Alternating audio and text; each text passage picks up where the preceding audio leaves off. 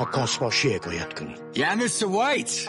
Yes, science. ریشه شما ریشه مردم رو سوزونده برو آقا برو Harry Potter, the boy who lived, come to die. چین و چین گراف عکس متحرک از قبلی روز داخلی سینما سلام شما شنونده روز داخلی سینما از رادیو ایران اینترنشنال هستید در این برنامه من و همکارم مرسا رهنما. و من و همکارم امید آهنگر مروری می‌کنیم بر اخبار و موضوعات هنری و کمی بیشتر درباره اتفاقات روز دنیای هنر تحمل خواهیم کرد. پس با ما همراه باشید. Rose داخلی سینما. در این برنامه میشنویم از سهم چشمان نابینا و گوشهای ناشنوا از پرده نقره‌ای و جعبه جادویی. الیور استون فیلمساز پیشرو آمریکایی. هالیوود شده فانتزی و فانتزی و فانتزی. این روزها در آستانه یکی از بزرگترین رویدادهای سینمایی در ایران همه اهالی هنر در تکاپوی برگزاری این رویدادن اما در این هیاهو سهم افراد نابینا و ناشنوا از سینمای ایران چقدره؟ در دو برنامه گذشته گفتیم که امسال سالن سینمایی پردیس مگامال به ناشنوایان معلولان و نابینایان اختصاص داده شده تا این قشر هم بتونن از مخاطبان فیلم های حاضر در جشنواره فجر باشن. اما اگه یه نگاهی کنیم به قدمت و تاریخ سینما در ایران متوجه میشیم که چقدر در این بازه از دنیا عقبیم. مرسا ببین اساسا ایده توضیح دار کردن یک فیلم برمیگرده به خیلی سالها گذشته یعنی سال 1929 در اون سال به صورت آزمایشی و زنده فیلم بولداگ درومند ریچارد جونز رو در حضور اعضای انجمن نابینایان نیویورک پردهخوانی و توضیح دار کردند و بعدها هم به کشورهای مختلفی مثل اسپانیا و انگلیس این کار راه پیدا کرد. در واقع توضیح دار کردن و پردهخوانی فیلم برای نابینایان و ناشنوایان قدمتی برابر با تاریخ سینمای ناطق داره و از همون سالهای اولیه توجه این قشر در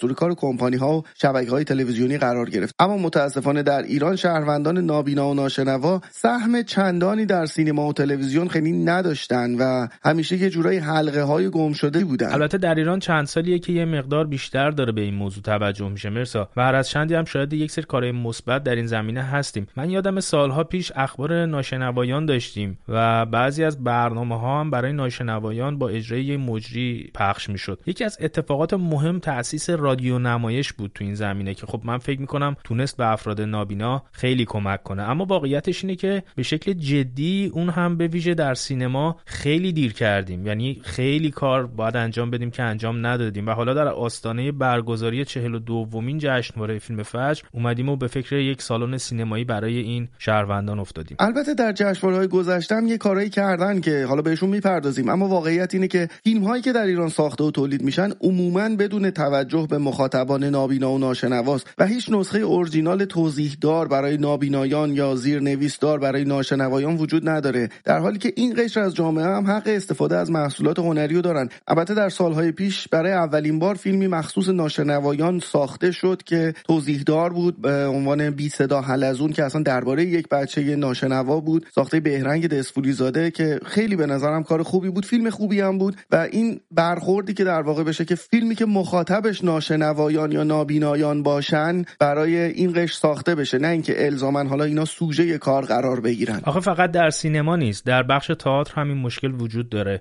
و این مشکل کلا در ایران هست. حتی از لحاظ اقتصادی هم اگه بخوایم بهش نگاه کنیم می‌بینی با این کاستی ها سینما و تئاتر خودش رو از حضور بخش قابل توجهی از مخاطبان علاقمند به این هنرها محروم کرده. خیلی جاها امید بعضی وقتا میان. مثلا بلیت رایگان در اختیار این قش قرار میدن. در حالی که این افراد نیازی به بلیت رایگان و ترحم ندارن. اگر شرایط مناسب براشون فراهم کنن خودشون بلیت می‌خرن و از فیلم ها و نمایش ها استفاده می‌کنن. اینکه بلیت رایگان بدیم یه خورده در واقع نگاه از بالا به پایین و واقعا کار قشنگی دقیقا. نیست در سالهای گذشته کم و بیش در برخی از سالن های نمایش سانس های مشخصی رو برای افراد نابینا و ناشنوا در نظر می گرفتن که همچنان همین کار در بعضی از سالن ها ادامه داره. من یکی از فیلم ها رو یادم میاد. فیلم چه؟ ساخته ابراهیم آتمیکیا یا مثلا مثلا نمایش چشم ها اثر بهار محمودزاده که با حمایت کمیسیون ملی یونسکو برای ناشنوایان اجرا شد. چند سال قبل هم اداره کل سلامت شهرداری تهران و سازمان سینمایی در قالب اجرای طرح سینما فراگیر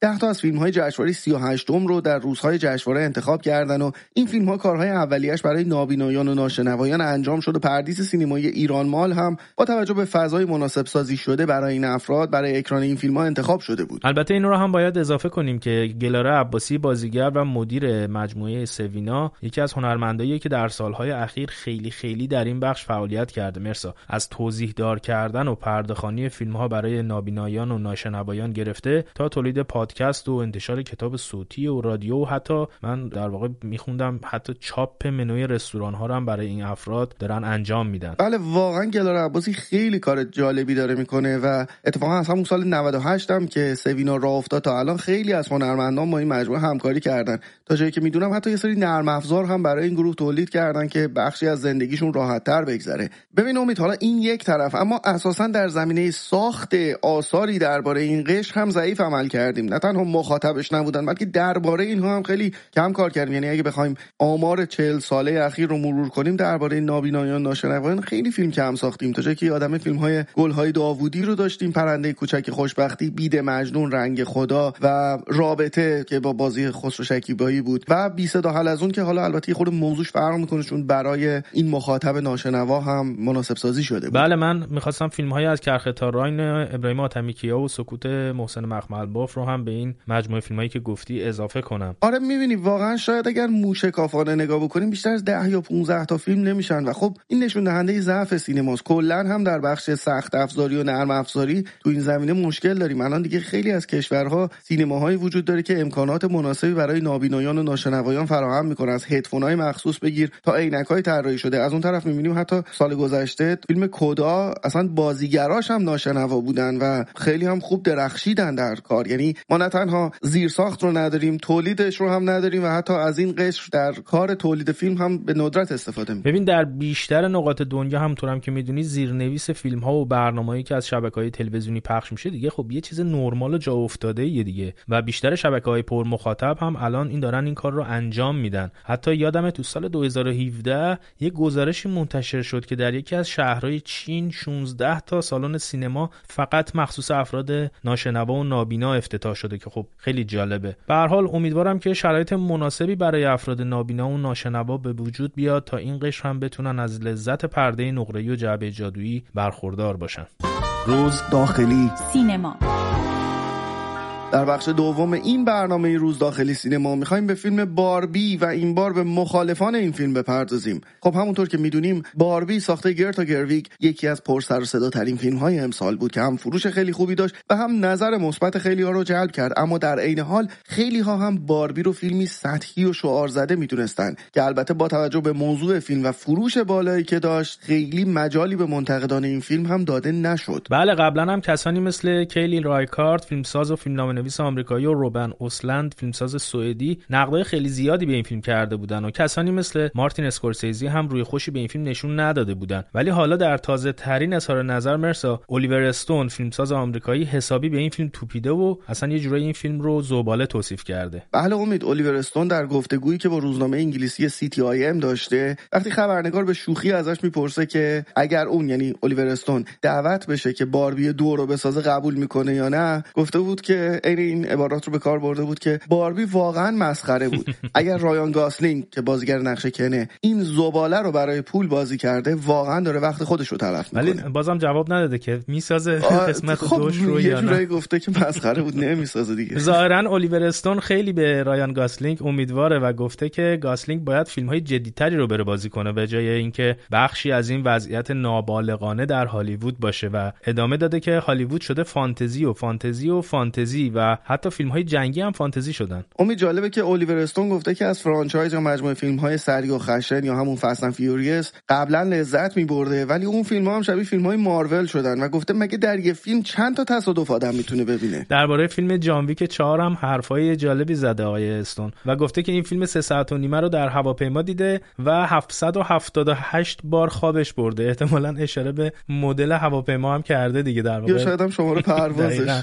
ولی گفته هر وقت بیدار شده دیده کیان ریفز داره چند نفر دیگر رو می‌کشه و در نهایت هم انگار دنیا وارد یه فاز بدون منطق شده. آره به حال داره میگه که فیلم اینقدر جذابیت نداشته که بیدار نگرش داره هر وقتم بیدار شده دیده داره آدم می‌کشه. خب به هر حال این حرفا از طرف الیور استون جای تحمل زیادی داره. همونطور که مارتین اسکورسیزی هم درباره مارول گفته بود که داره سینما رو مارول تخریب می‌کنه. الیور استون فیلمساز خب خیلی مهمیه و از اون کساییه که سینما براش یک مسئله خیلی جدیه و کارکردی بیشتر از صرفا هنر سینما داره. الیور استون رو یه جورایی سیاسی ترین فیلمساز عصر حاضر می‌دونن دیگه و به جز اون هم این کارگردان در دسته توریسین های سینما قرار می‌گیره که با فیلم قاتلین بلفتره در سال 1994 اصلا جریان پست مدرن رو در سینما به وجود آورد. البته علاقمندان به سینما می‌دونن فیلمنامه فیلم قاتلین بلفتر هم توسط کوئنتین تارانتینو نوشته شده که خودش یکی از پست مدرنیستای سینماست. بله خب الیور استون این فیلمساز منتقد در حال حاضر هم با یه سریال مستند در سرویس آمازون پرایم حضور داره. به نام اتمی همین حالا. اتفاقا تو همین مجموعه هم تا تونسته به هالیوود انتقاد کرده. آره و در نهایت هم الیور استون در همین گفتگویی که با روزنامه انگلیسی سی تی آی ام داشته گفته که استودیوها فقط بلدن مستند قاتلان سریالی یا مثلا مربی ببرا رو بسازن ولی چیزهایی که آموزشیه و ذهن مخاطب رو می‌تونه روشن کنه در تولیدات مستند جایی ندارن. که خب خیلی هم بیراه نگفته.